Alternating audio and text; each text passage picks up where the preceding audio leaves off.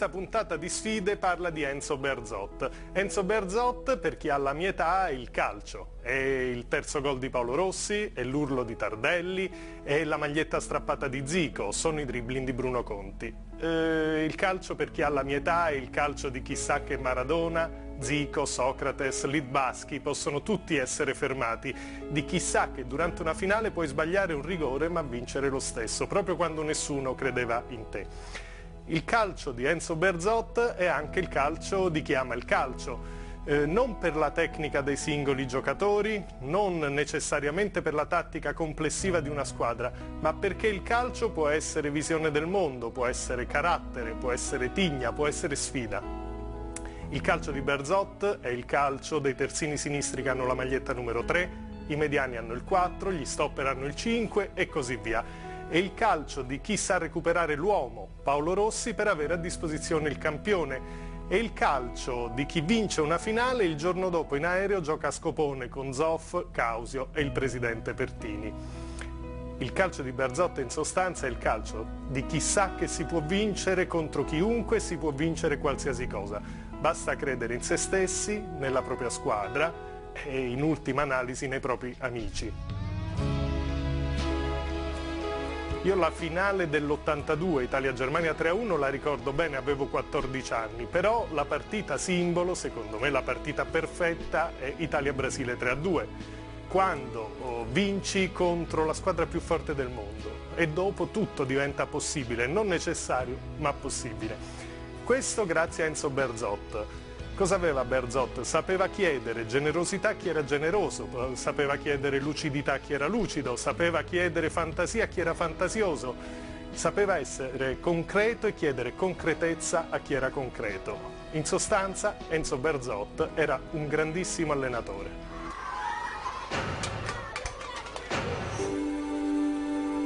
Lo chiamavano il Vecio che aveva poco più di 30 anni, per la sua lunga carriera da calciatore per quell'aria da vecchio saggio, per il modo paterno con cui allenava i suoi ragazzi. Onesto, tenace, generoso. Questo era Enzo Bearzot. La sua lezione di calcio romantico si è forse perduta negli anni, ma mai si è perduto il ricordo dell'uomo. È il 21 dicembre del 2010. I campioni dell'82 i suoi ragazzi, sono tutti riuniti per l'ultimo e più triste dei saluti. Partiamo dall'uomo, eh, perché è difficile essere dei bravi maestri se non si è dei bravi uomini. È una cosa che nostra, è nostra, nessuno ci ha dato toccare e noi tutti insieme abbiamo fatto quest'ultima passeggiata insieme a lui come quando ti muore il padre, non sai mai se hai fatto abbastanza per lui, sai che lui ha fatto abbastanza per te, ma tu non sai mai se hai fatto abbastanza per lui. È stato come un padre per me, quindi è stato tutto. L'ho conosciuto che avevo 16 anni, quindi... Papà, fratello maggiore, amico, eh, esatto era tutto. Solo un uomo così poteva regalarci i momenti più emozionanti del calcio italiano. Rossi, Italia in vantaggio, Bardelli, raddoppio, Bardelli, campioni del mondo, campioni del mondo, campioni del mondo. Ma come ha fatto Enzo Biarzot a dare un volto umano al calcio e a lasciarci un ricordo così profondo? Per scoprirlo bisogna partire dalla sua filosofia, dalla sua squadra ideale, dal suo giorno perfetto.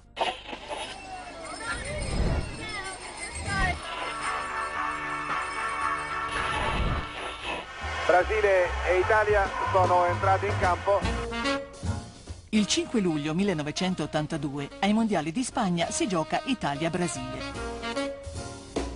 È in questa partita che Bearzot riesce a dimostrare al mondo intero il suo ideale di squadra, un'orchestra jazz.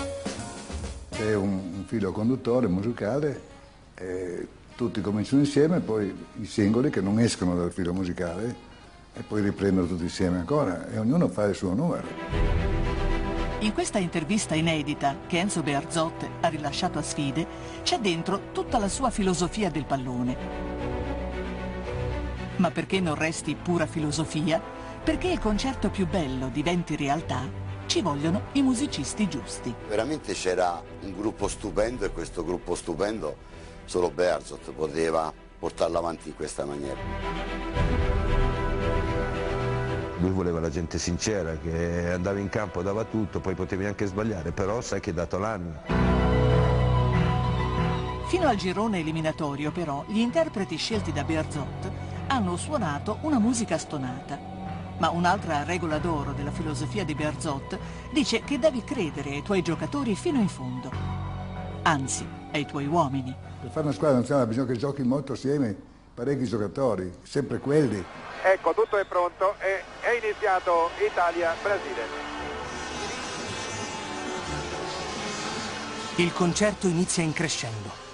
L'orchestra di Berzot si affida subito al più talentuoso fra i suoi solisti. Bruno Conti è un folletto imprevedibile. Conti, Dietro i solisti l'orchestra suona armonica e compatta. I difensori si lanciano a sostenere i compagni d'attacco. chiama in avanti Cabrini. Sono stato io che ho messo questo cross da- dalla sinistra e gliel'ho pennellato sulla testa proprio. Al culmine del crescendo è al centravanti che spetta il compito di farsi trovare pronto. E lì, davanti alla porta, Paolo Rossi lancia il suo acuto. Rossi, gol! Rossi, Italia in vantaggio, Rossi, quinto minuto, Italia 1, Brasile 0. Ha segnato Rossi. Paolo Rossi aveva combinato talmente poco nelle partite precedenti che tutti gli italiani lo avrebbero rispedito volentieri a casa. Ma non Enzo Bearzot. Ha creduto nelle mie possibilità, fortunatamente anche per lui poi alla fine, perché alla fine è stato ripagato. E Rossi dice che mi deve molto, ma anche io devo molto a lui, a dire la verità. Gli azzurri però non hanno quasi il tempo di festeggiare il compagno ritrovato che il Brasile reagisce fulmineo. Grazie alla classe innata dei suoi campioni. Chico.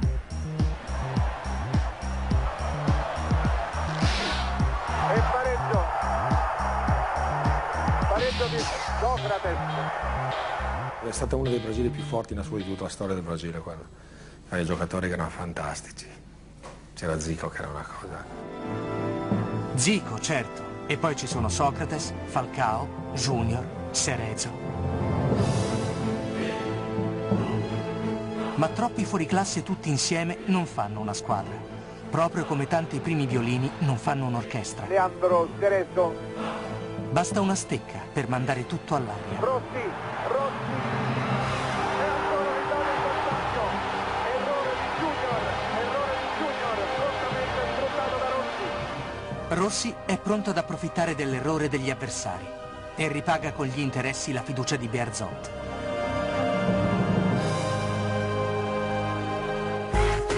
Furenti, i campioni brasiliani si lanciano all'arrembaggio verso la porta di Zoff. Junior.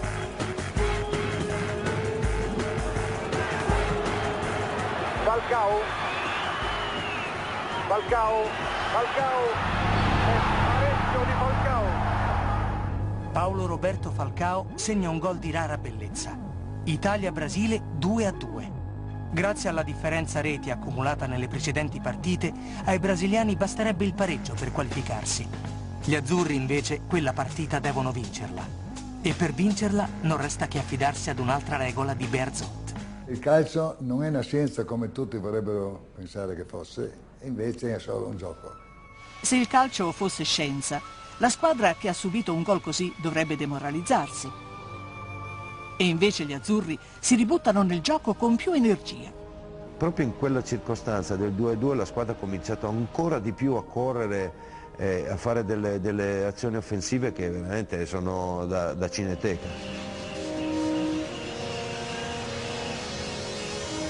A essere sotto pressione ora sono i brasiliani. Sei minuti dopo il gol di Falcao, l'Italia guadagna un calcio d'angolo. Dalla bandierina Conti.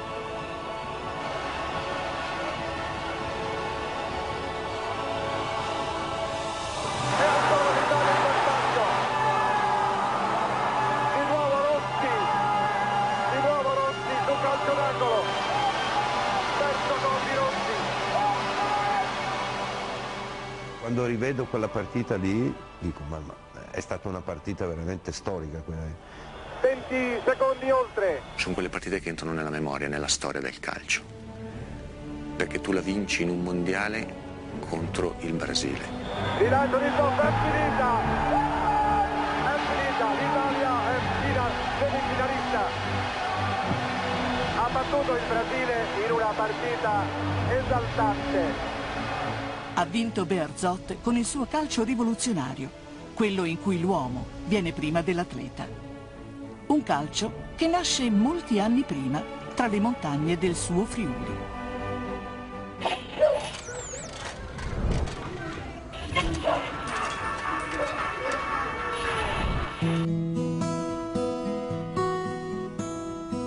Il Friuli era la sua terra e lo sarebbe sempre stata. Una terra dura che dà un'impronta schiva e ostinata ai suoi abitanti. Noi siamo stati un popolo di confine, aggredito sempre dai vicinati, ungari, avari, no? Tutte le visioni urbane sono, sono passate di lì. Evidentemente questo popolo ha dovuto unirsi, essere compatto per potersi difendere. Anche se gli distruggevano tutto da un giorno all'altro e poi si ricostruiva tutto insieme. La passione per la sua terra, insieme a quella per il calcio, faranno diventare Bearzot quello che conosciamo tutti. Qui nascerà il suo animo indomito e il suo soprannome di Vecio. Quando io giocavo in prima squadra mi, chiamava Vecchio. Vecchio, Vecchio sarai te, dicevo. E qui verrà forgiato anche il suo leggendario naso, fratturato in tre punti a forza di gomitate, coraggiosi colpi di testa e cazzotti. Quel naso da mediano si incolla al suo volto come un marchio della caparbietà e della forza friulana. Ma se la scorza è dura, al di sotto c'è un animo capace delle emozioni più ingenue, come accade nel giorno del suo debutto in Serie A con la maglia dell'Inter. E Eh, ricordo benissimo, sai che io avevo fatto fino a, fino a pochi mesi prima il chierichetto, avventurarmi in questo stadio, era una cosa traumatica. Infatti avevo la ma- ero così emozionato che avevo la maglia col numero davanti, poi qualcuno, mi, qualcuno mi ha fatto capire che dovevo girarla. Quando eravamo negli spogliatoi che si entrava in campo nel sottopassaggio, io proprio stesso mi dicevo, ma Enzo, santo è Dio, ma che fai? Cosa c'è? Ma vedi che c'è il numero 6 davanti? Te devi mettere dietro il numero 6. E Enzo fa, oh caspita, vedi, l'ho fatto, non ci pensavo mica, era emozionatissimo, però ha giocato bene, sa. La partita l'ha fatta molto bella. Bearzot, del resto, quando arriva a Milano, è ancora un ragazzo timido e inesperto che per la prima volta si ritrova in una grande città. Eppure un giorno, di fronte a quella che sarà la donna della sua vita, trova il coraggio di fare il primo passo. Sul tram numero 3 che da Piazza del Duomo porta verso il quartiere Vigentina e poi per poi andare in periferia, vede questa bella, bellissima ragazza, bruna. Lui che è timido capisce che, insomma, che non, non- non- non può passare senza almeno un saluto, un tentativo, una cosa. E tre anni dopo, Luisa Crippa diventa la signora Bearzot.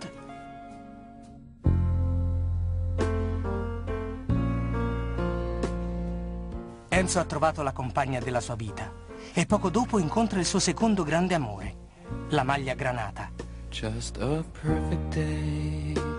Quando arriva al Torino nel 1954, in tanti sono ancora scossi dalla tragedia di Superga in cui ha perso la vita il grande toro. E Bearzot è uno di questi.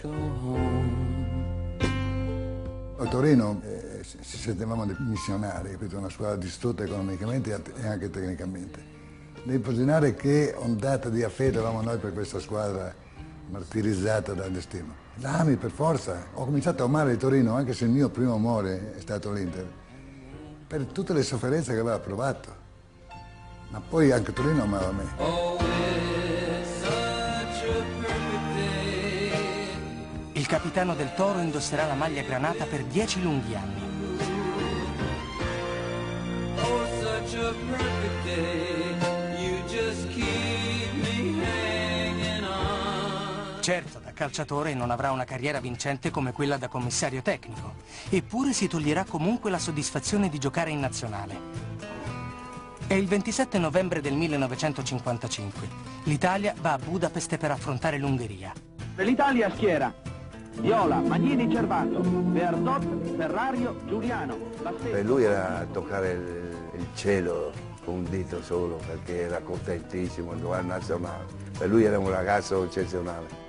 Bearzot ha un compito difficilissimo, incollarsi al temibile Ferenc Puskas, un goleador che all'epoca metteva i brividi a qualunque difensore.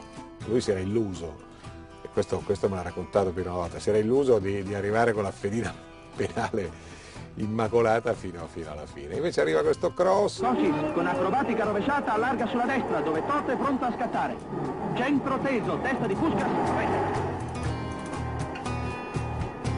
81 minuti il catenaccio ha resistito. Il suo cruccio è che quella partita poteva, insomma, poteva- con un pizzico di fortuna in più finiva 0-0 e lui sarebbe riuscito a non far segnare il grande Puskas, che è stato uno dei più, dei più straordinari giocatori di tutti i tempi. Un mese più tardi Bearzot ha l'occasione di rifarsi contro l'Egitto. Stavolta è proprio lui a fare la parte del leone. Il gol della vittoria azzurra porta la sua firma. Al ritorno Bearzot viene intervistato. Nonostante abbia in testa un folcloristico fez rosso, è misurato, lucido e preciso. Che impressione ha ricevuto dalla nazionale egiziana? La squadra egiziana mi è parso una squadra veloce, briosa, piena di foga, però siccome noi abbiamo segnato subito loro sono sensibilmente calati. Parla già come un allenatore. Poco più tardi, infatti, smette di giocare e inizia una lunga gavetta da mister, che nel 1975 lo porta a sedersi sulla panchina azzurra. È nato così, l'uomo che ci ha fatto innamorare del calcio.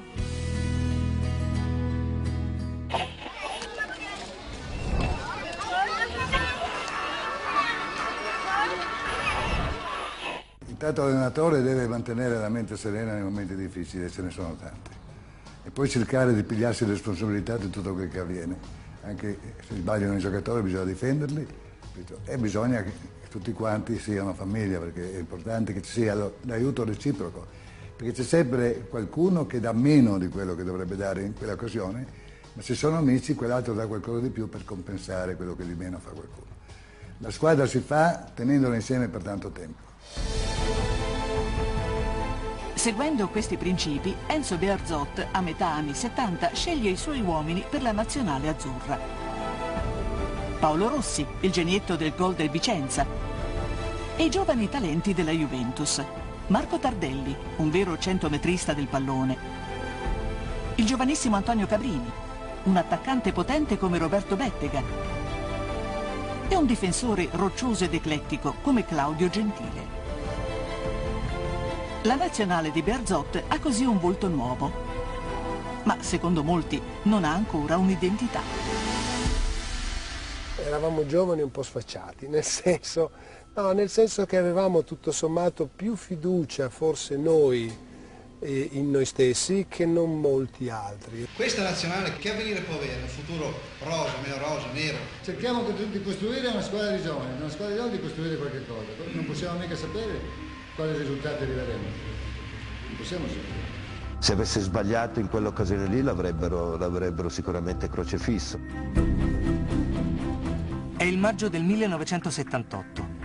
Gli azzurri si avvicinano ai mondiali in Argentina, giocando una serie di scialbe amichevoli, come l'ultima contro la Jugoslavia. Finì 0-0, il giorno dopo su squadra senza attributi, cosa vanno a fare in Argentina, tanto tornano subito. eh. No, non penso che ci sia niente da dire, guarda. Andiamo a farci una passeggiata e ritorniamo. Niente, certo, certamente non è possibile giocare in questa forma. Alberto se ne deve andare. Quando la nazionale azzurra arriva in Argentina, nessuno è disposto a scommettere una lira sull'Italia e Bearzot diventa il bersaglio delle critiche più aspre. Il 2 giugno del 1978, a Mar del Plata, l'Italia esordisce contro la temibile Francia di Michel Platini. Iniziato il mondiale per la squadra azzurra. A molti sembra un copione già scritto. E infatti, dopo appena 40 secondi, Mi ricordo che loro indirizzarono una palla su Six. Io non arrivai in tempo, la mise in mezzo. La Combe fece, fece gol. E la Francia è già in vantaggio. Peggio di così non poteva cominciare per noi il mondiale. 40 secondi, la Francia è in vantaggio. Madonna mia, ho detto, non... cioè iniziare nel, nel peggiore dei modi e soprattutto mi era, mi era andato il pensiero al fatto di ritornare a casa eliminati e quindi cosa ti, ti- cosa ti aspetta a casa. Nelle case degli italiani qualcuno ha già spento i televisori e i cattivi profeti sembrano accontentati. Non sanno che è proprio l'orgoglio l'arma più forte della nazionale del vecchio friulano.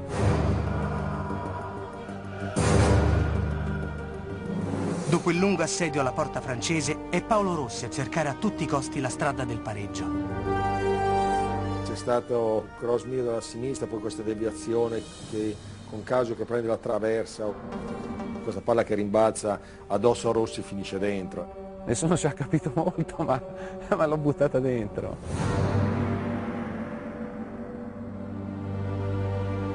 Un gol rocambolesco come la maggior parte dei miei gol che mi sono attribuiti, dice ma come faceva a essere sempre lì?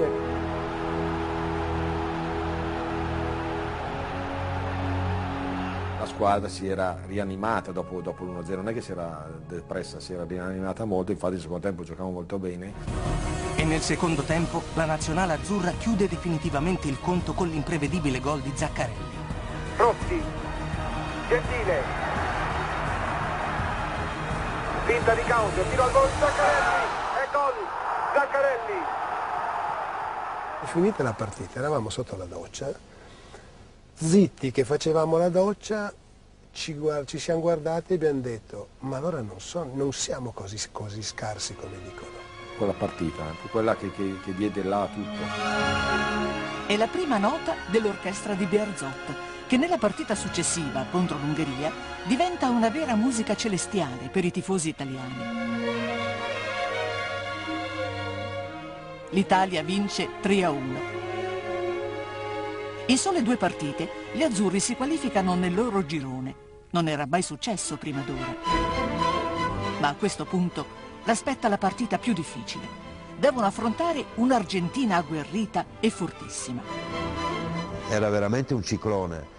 Eh, la, la- la- la consapevolezza di avere a che fare con una squadra forte che giocava in casa e che aveva tutti i, i pronostici dalla sua parte. Eh, certo che ti carica, che, che ti dà motivazioni, però nello stesso tempo capisci che è anche un'impresa fare un risultato. Il 10 giugno 1978, nello Stadio Monumental di Buenos Aires, Stracolmo, sfilano i ragazzi di Berzot.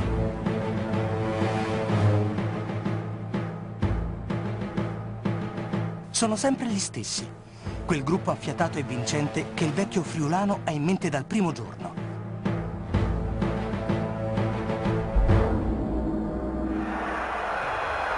Iniziata la partita,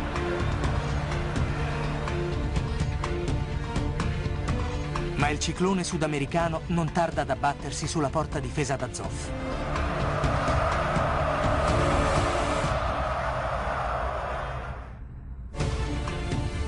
Il primo tempo finisce 0 a 0, ma c'è la sensazione che qualcosa del perfetto meccanismo azzurro possa incepparsi da un momento all'altro. Un'ombra che solo Bearzot ha il potere di cancellare dal viso dei suoi ragazzi durante l'intervallo. Mi ricordo che Berzotto veniva lì da tutti, va bene così, andiamo avanti così, dobbiamo, non molliamo, le solite cose, cerca di dare sempre l'attenzione giusta ai giocatori. Al ritorno dagli spogliatoi, l'Italia ha trovato il coraggio per combattere la battaglia lanciata dagli argentini.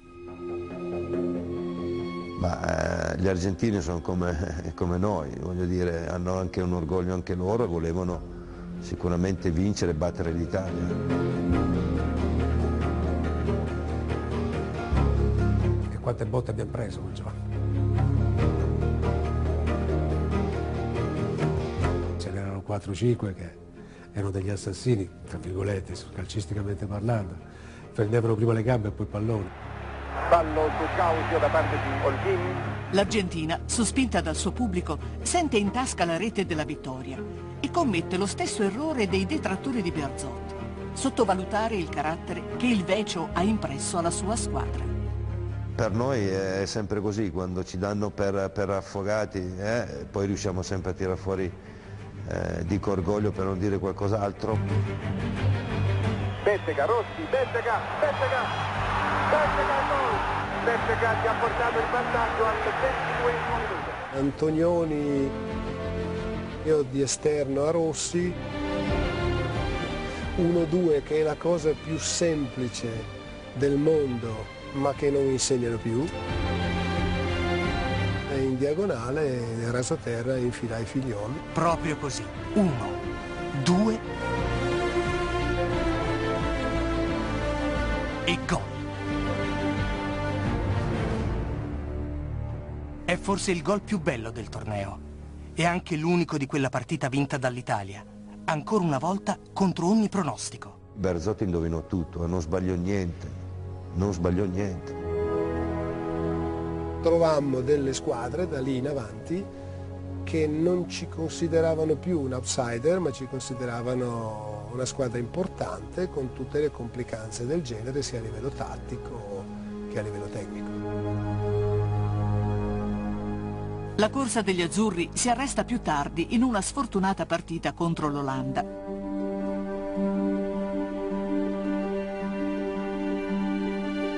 L'Italia conclude il mondiale con un quarto posto insperato, ma Berzot sa che va quasi stretto a una nazionale tanto bella. Quando tornammo in Italia fummo accolti da, da- da vincitori. Forse sono stati i campionati del mondo, dal mio punto di vista, migliori. Quella nazionale fu poi la nazionale che fu il perno o il fulcro dell'80, dell'82 e poi anche un po' più avanti. L'allenatore, soprannominato il Vecio, ha dato al mondo la più bella lezione di calcio moderna. E tutti adesso aspettano con trepidazione l'appuntamento con l'Europeo che due anni più tardi si disputerà proprio in Italia.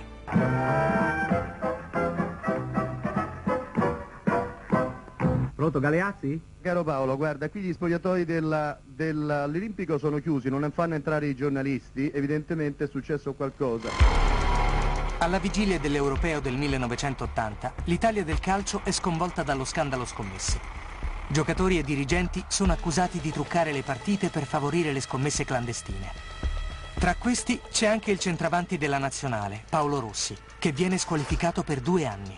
E come si può vivere, soprattutto pensando di aver subito un'ingiustizia.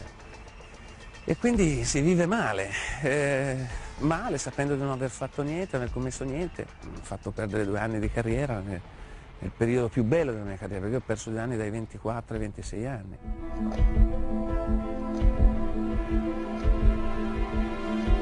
Quello del calcio scommesso, intendiamoci, era salita tutta la categoria, sembrava che tutta la categoria fosse disonesta. Il 12 giugno l'Italia scende in campo contro la Spagna per l'esordio agli europei. Bearzot è privo del suo pupillo, del suo bomber, della stella polare del suo gioco. Per nessuno, neanche per i tifosi, è facile dimenticare tutto quello che è successo negli ultimi mesi. Noi abbiamo perso un europeo con il pubblico contro, se lei ricorda. Giocavamo in trasferta, non so, in un altro continente, col pubblico che fischiava. E ci hanno messo in condizioni terribili. Mi ricordo la prima partita con la Spagna a Milano, c'era la paura del pubblico, delle reazioni, c'era una tensione. La partita contro gli spagnoli finisce con un monotono 0-0. I giovani di Berzotte sono la pallida ombra dei talenti che hanno entusiasmato in Argentina. Durante quell'europeo a schiacciarli c'è il peso dello scandalo e dei tifosi che gli si rivoltano contro. Abbiamo fatto anche delle belle partite perché mi ricordo contro l'Inghilterra fu una partita eh, combattuta, la, la- la vincemmo 1-0 se non sbaglio. Antonioni salta molto bene Coppel, apre su Graziani, resiste alla carica di Niel, Graziani, traversone, gol, gol di Tardelli, splendido gol, Tardelli, Ma neanche il gol vittoria di Tardelli contro l'Inghilterra cambia la storia di questi europei azzurri. L'urlo liberatorio resterà strozzato in gola pochi giorni dopo. Contro il Belgio, nella partita decisiva per conquistare la finale, gli azzurri giocano bene.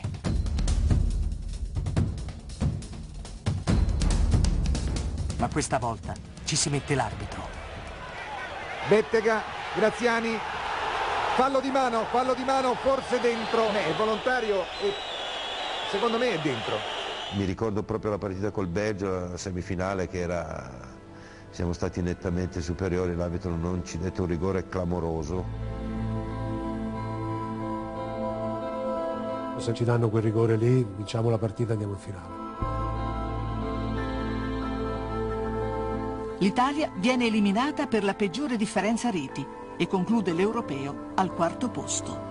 Finalmente gli azzurri possono buttarsi alle spalle mesi di polemiche, insulti, contestazioni. Ma nella filosofia di Berzot anche tutto questo può portare qualcosa di buono. La verità della compattezza della famiglia la conosci nelle sconfitte, come nelle famiglie che soffrono, conosci se tutti remano per il bene comune.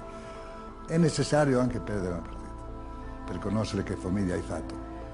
Con le vittorie continue sicuramente non conosci che famiglia hai fatto.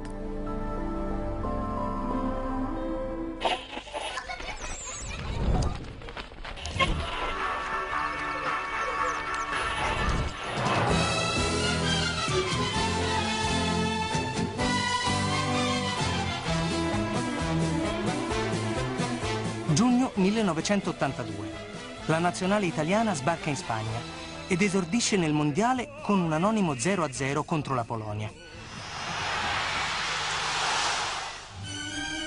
Poi ci tocca il Perù, di cui dovremmo fare un solo boccone.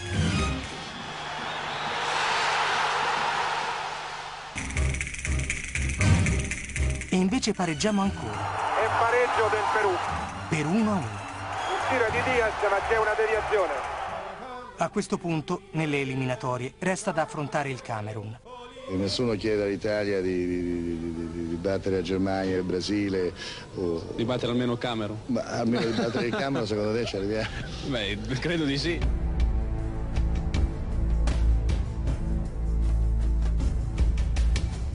E invece anche il Camerun sembra in grado di addormentare il gioco azzurro e costringerlo a un altro pareggio. Cross di Rossi, colpo di testa di Graziani e gol! Graziani! Al gol di Graziani Milla risponde lo sconosciuto Mbida. immediatamente il pareggio. La critica già prevenuta si scatena contro l'Italia e Bearzot. Questa nazionale, a dir poco male allestita, con una carenza assoluta di schemi e quello che più ha sorpreso, con una mancanza assoluta di ritmo e di grinta. Tra le tante critiche mosse a Bearzot c'è soprattutto la convocazione di Paolo Rossi, lo spettro di se stesso nelle prime tre partite. Traversa di Collovati su colpo di testa, poi ha provato Rossi ancora e ha mandato fuori.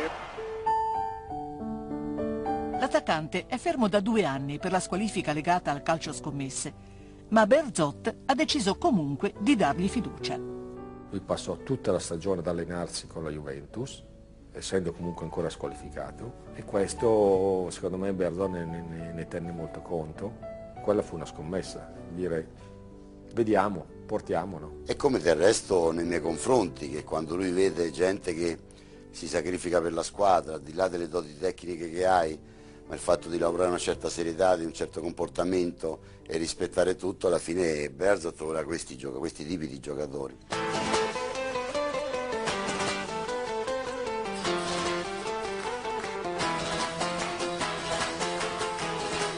In realtà è tutta la squadra che non gira e sugli azzurri di Bearzot piovono accuse pesanti come macigni.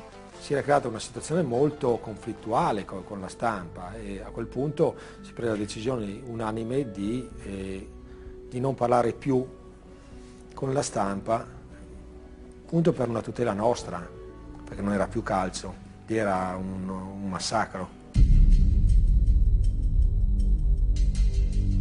I calciatori rispondono alle critiche chiudendosi in un silenzio stampa ostinato. Non rilasciano più nessuna intervista. A parlare per tutti sono solo Zoff, il capitano, e Bearzot, l'allenatore. Hanno incaricato Zoff di esprimersi a monosillabi e io, e io come dipendente della federazione dovevo lavorare il doppio della verità. Non è che ho avuto dei vantaggi io sul piano del rapporto con la stampa, anzi, oltre a dover parlare anche per loro, dovevo anche difenderli, capito? Ma gli azzurri, nella seconda fase del mondiale, sono attesi da avversari ben più duri dei giornalisti. Sono il Brasile di Zico e Falcao e l'Argentina di Passarella e Maradona.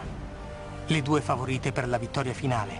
Quando si presentarono il sorteggio che noi dovevamo giocare con Argentina e Brasile tutti ridevano, perché sinceramente io qualche eh, trasmissione italiana l'avevo seguita e ridevano sulle nostre possibilità, ma sinceramente anche in modo offensivo. Le critiche dei giornali e il brutto gioco espresso alimentano negli azzurri una tensione che non si placa neanche durante la notte e contagia anche Bearzot. Si metteva a fumare la pipa con noi, tranquillo, sereno. Mi raccomando non fate tardi, eh. Anche perché non riusciva a dormire neanche lui. C'erano dei giocatori eh, con i quali avevo una specie di solidarietà umana, perché somigliavano a me molto, sia alla sofferenza prima della partita, non dormire prima della partita. Tardelli l'avevamo soprannominato il coyote perché lui, no, lui dormiva quattro ore per notte, io poi come facesse a correre come correva non lo so. Poi Berzotti si arrabbiava con me perché diceva che andavo in giro per le camere a disturbare gli altri, allora mi prendeva, mi portava in camera sua a parlare, insomma era, era così, ma non era niente di particolare, anzi era una cosa comunque che ci univa. Io capivo, mi facevano anche pena, ma d'altronde ero anch'io così, allora questi bisognava anche aiutarli con una compagnia particolare in queste notti in cui loro non dormivano la vigilia. Comincia anche per l'Italia il secondo turno del Mundial 82. Dopo tante notti insonni, il 29 giugno del 1982 l'Italia finalmente scende in campo contro l'Argentina, la squadra campione in carica. Non avevamo paura, a parte che io ho sempre pensato che le squadre che ti fanno dormire alla vigilia sono quelle più pericolose. Quello che non ti fanno dormire, tu hai la carica giusta. Al solito ha ragione Biarzot. Gli azzurri tirano fuori una grinta inaspettata. Gentile su Maradona è un gigante. Ma è quello che ha dormito di meno a dare la sveglia. Ancora Tardelli, tiro. Tardelli, segna. Il mio gol con l'Argentina è un passaggio a centrocampo laterale, mi sono inserito. Tardelli. Un appoggio di Antonioni su di me e ho calciato in diagonale di sinistro. Contro i campioni del mondo in carica, gli azzurri giocano finalmente il calcio che Biarzot ha sempre sognato. Il lancio verso Rossi, Rossi è in buona posizione, Rossi ha respinto il portiere, ancora il portiere, ancora Conti, Conti, Cabrini, gol, raddoppio di Cabrini. Gol di grande difficoltà perché comunque uno magari la stoppava, guarda, invece come sono arrivato calciato, quindi l'ho presa perfettamente, si è infilato sotto la traversa e fu un, un gran bel gol, gran bel gol. Ed ecco il fischio finale. L'Italia ha ripetuto il successo di quattro anni fa e ha superato l'Argentina nel primo incontro del secondo turno ai campionati del mondo di Spagna. È una vittoria e una liberazione che Bearzotte però non si prende il lusso di festeggiare. Il Vecio ha già in mente la prossima partita. Cinque minuti divertitevi ancora, sfogatevi, fate quello che volete, ma tra cinque minuti dobbiamo già cominciare la, partita, la prossima partita che è col Brasile. E anche quello è un segno di, di forza, di, di, di responsabilità.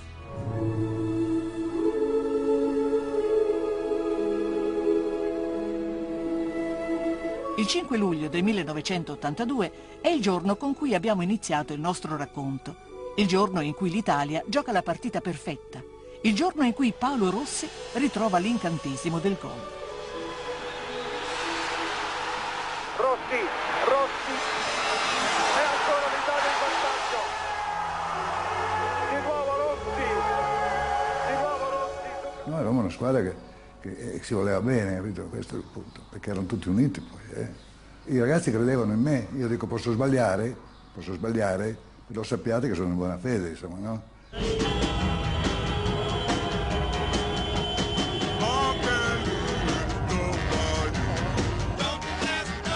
Vince Vincere contro il Brasile è una cosa talmente grande che la gente si riversa per le strade, urla di gioia, si tuffa nelle fontane. Un'euforia che contagia anche i giocatori azzurri che prendono di mira il loro mister. Lui disse ragazzi non mi buttate in acqua, non so nuotare. No dai che sai nuotare, no non mi buttate in acqua, non so nuotare, ragazzi non mi buttate in acqua, non mi, non mi fate arrabbiare. Insomma alla fine l'abbiamo preso e l'abbiamo buttato in acqua. Davvero quando l'abbiamo buttato in acqua ci siamo accorti veramente che, che stava annaspando, non sapeva nuotare sul serio. Allora che è successo? Si è buttato Dino, si è buttato Tardelli, si è buttato qualcun altro, adesso non mi ricordo, ma Dino, Dino e, e, e Tardelli sicuri. non era un grande nuotatore e di conseguenza abbiamo dovuto subito tirarlo fuori. Tutti abbiamo pensato ora si arrabbia sicuro. Allora lo vedevamo con queste mani aggrappate al bordo della piscina, con la testa un po' fuori, tutto bagnato e eravamo davvero tutti preoccupati, eravamo quasi tutti pronti per scappare. Lui disse, fece un gran sorriso e disse, beh, una vittoria come questa forse vale, vale un bagno in piscina, però avete rischiato di farmi morire ragazzi. Il sorriso di Bearzot illumina la panchina azzurra anche nella partita successiva, quando l'Italia ritrova sulla sua strada la Polonia. Sapevamo che eravamo forti, sapevamo che avevamo, avevamo dei giocatori che ci stavano rendendo il massimo. C'è stata una deviazione di Rossi di Rossi sul calcio di punizione di Antonioni. Non ce n'è per nessuno adesso, siamo troppo forti, diciamo, ma non ce lo dicevamo con presunzione, ci dicevamo, siamo troppo forti perché siamo forti oramai, ora. siamo diventati forti, che ne dicano. Mentre viene davanti Conti, Rossi,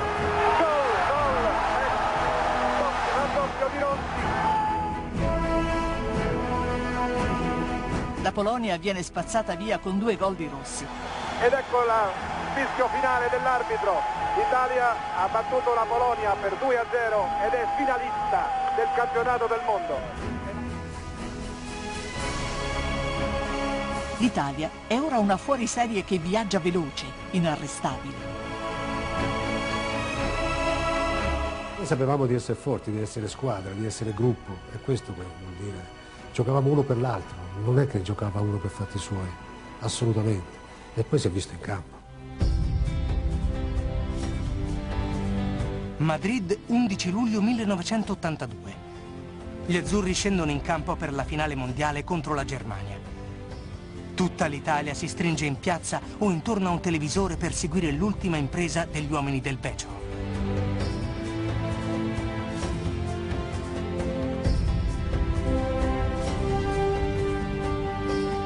Sugli spalti gremiti dello stadio spunta un volto importante un tifoso particolare e molto caro al cuore di Bearzot, il Presidente della Repubblica Sandro Pertini. Lui è stato come prima quando tutti mi, mi dicevano tutti i colori. Poi siamo due fumatori di pipa e gli ho detto che bruci nel fornello della pipa. Il fornello è questo, voi no, no, non siete, non conoscete uno, questo è il fornello. Deve bruciare come faccio io le sue amarezze e le sue delusioni. Dunque non è che è venuto dopo, era venuto già prima a darmi coraggio andare avanti.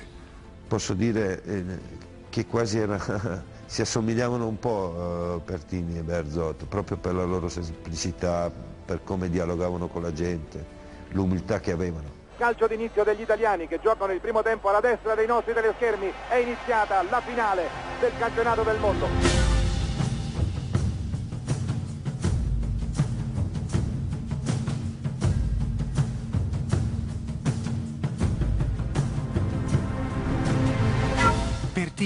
Con lui milioni di italiani trattengono il fiato per l'ultimo decisivo incontro. Gli avversari, Italia e Germania, sembrano arrivare da due pianeti diversi. La Germania, problemi interni di spogliatoio con, con il mister, insomma si leggeva, anche loro invece, al contrario nostro, avevano dei problemi all'interno del gruppo. La forza del gruppo azzurro, però, deve vedersela con la potenza atletica dei tedeschi, che non risparmiano colpi e gioco duro in mezzo al campo. Fallo di Stilic su Oriali. Finché a metà del primo tempo la Germania commette un fallo di troppo. Cross di Altobelli, Conti, è rigore, rigore, calcio di rigore. Io eh, in questo cross che ho visto arrivare ho anticipato Briegel e lui mi ha buttato giù perché ero arrivato prima, ho avuto colpire di testa, non so se avrei fatto gol, però il fallo c'è stato era rigore. Cabrini contro Schumacher, 25 del primo tempo. Io ero il secondo rigorista perché il primo era Antonioni, Antonioni non gioca perché si è infortunato la partita precedente, quindi io sono il rigorista. Cabrini, è fuori, fuori, fuori.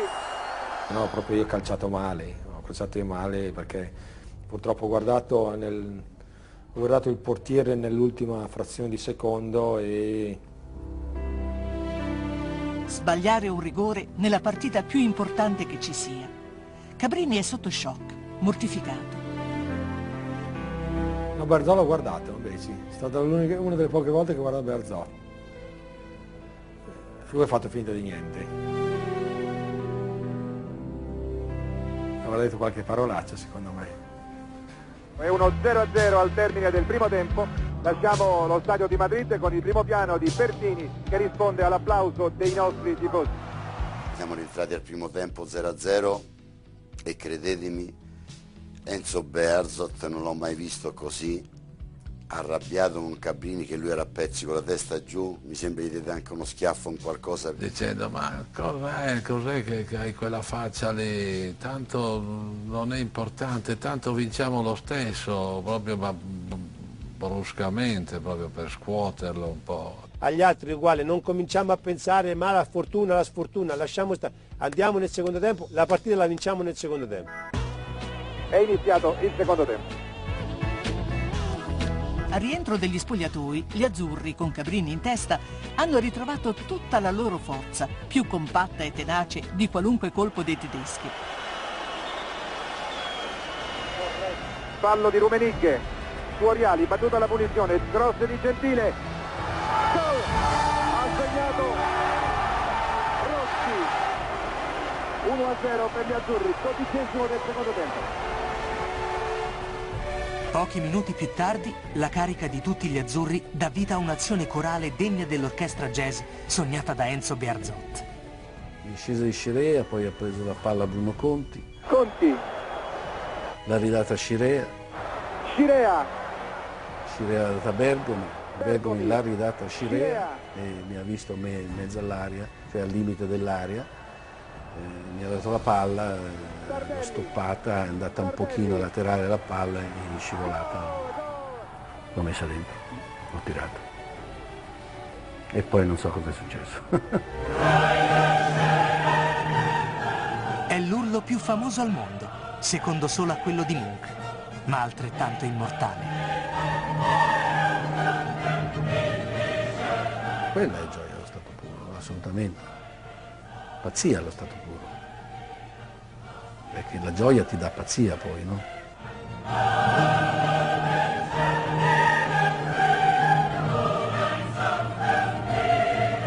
e Conti, contropiede, 3 contro 2, siamo in vantaggio. Vai in avanti Conti. Traversone, Altobelli. È solo 3, è solo 3. È una notte che incorona anche Spillo Altobelli. Nonostante abbia giocato poco, grazie a Berzot non si è mai sentito fuori dal gruppo. La bravura poi del mister Berzot era quella di parlare di più con quelli che sapevano che giocavano di meno, che andassero in tribuna o chi giocava. Il fatto di avere vicino veramente un padre, un grande tecnico che sa tenere il gruppo e non pensa solo a chi gioca perché sarebbe troppo facile. Allontana Gentile, tiro di Breitner che accorcia le distanze. L'ultimo, tardivo gol di Breitner non può rovinare la festa azzurra. Gentile è finito, campioni del mondo, campioni del mondo, campioni del mondo. L'Italia ha vinto la finale battendo la Germania per 3 a 1. Un lungo abbraccio che riconcilia tutto lo stivale con i suoi giovani eroi. E con l'uomo che contro tutto e tutti è stato il loro scudo e la loro arma vincente. Siamo andati tutti da lui e poi l'abbiamo- ce lo siamo messi sulle spalle, non so chi fosse, eh, l'abbiamo portato un po' in giro per il campo. Lui fu molto bersagliato dalle critiche in quel mondiale e allora il fatto che adesso tanta gente avrebbe dovuto rimangiarsi tante, tante frasi fatte, tante parole dette, eh, per lui è stata una grandissima soddisfazione. Essere attore nazionale e vincere il mondiale è chiaro che è un momento molto bello.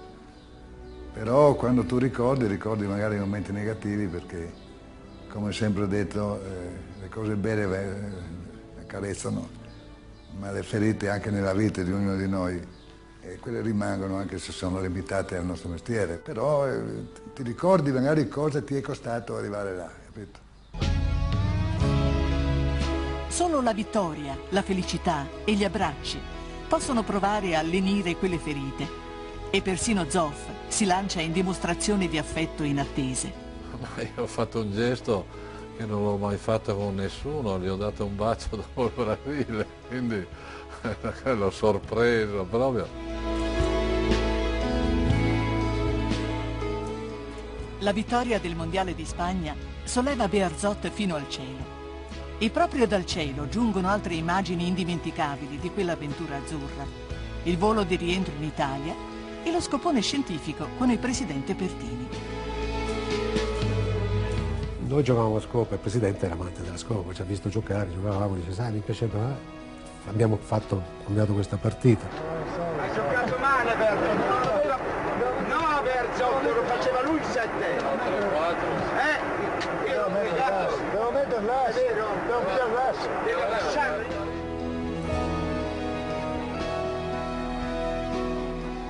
Abbiamo vinto la partita noi, lui è andato in bestia, ma come non si può buttare via il 7 da solo? Biazzotti che gli diceva no, ha sbagliato lei a giocare a carte, era, era una cosa molto bella, un ricordo molto bello.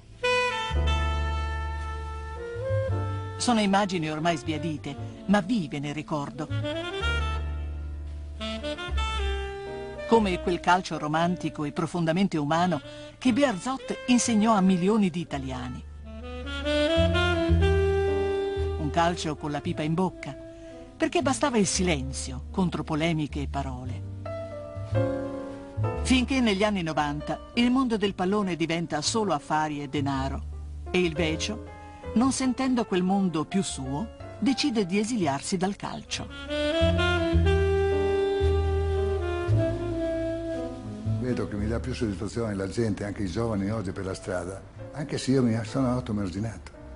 È possibile che nonostante il rifiuto delle televisioni, mass media, ci sia la gente in vacanza dappertutto che mi vuol bene senza magari conoscermi. Solo per aver sentito dire perché non mi vede da nessuna parte. Allora vuol dire che, non te- che le televisioni non è che ti portano qualcosa di più, possono portarti qualcosa di meno, eh? È vero o no? Pur lontano dagli stadi, dai giornali, dal chiacchiericcio televisivo, Enzo Bearzotte non è mai stato dimenticato. E la sua lezione di sportivo e di uomo, oggi che non c'è più, è un tesoro da custodire con forza e anche con un sorriso, ricordando quel suo sorriso, enigmatico, toccante, tenero. Quel sorriso con la pipa in bocca.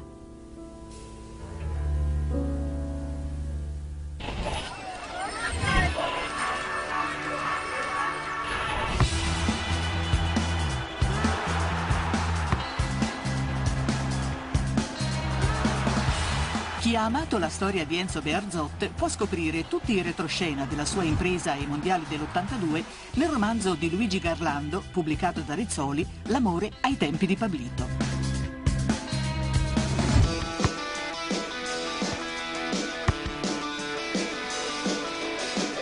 Chi vuole conoscere la storia del calcio nazionale, consigliamo invece Il secolo azzurro. La più completa enciclopedia sui 100 anni della nazionale italiana, edita da Minerva e curata da Carlo Chiesa e Lamberto Bertozzi. In calcio d'angolo un ultimo suggerimento. Tatanka, il film che racconta la straordinaria avventura di un ragazzo che attraverso la box rovescia un destino certo. Tratto dal romanzo di Roberto Saviano, La bellezza e l'inferno, e interpretato dall'argento olimpico a Pechino Clemente Russo, Tatanka è l'ultimo film di Giuseppe Gagliardi uscito in questi giorni al cinema. Ci un anno Coppa d'Ucio. Io non faccio mai cantato. Buone storie e a lunedì prossimo.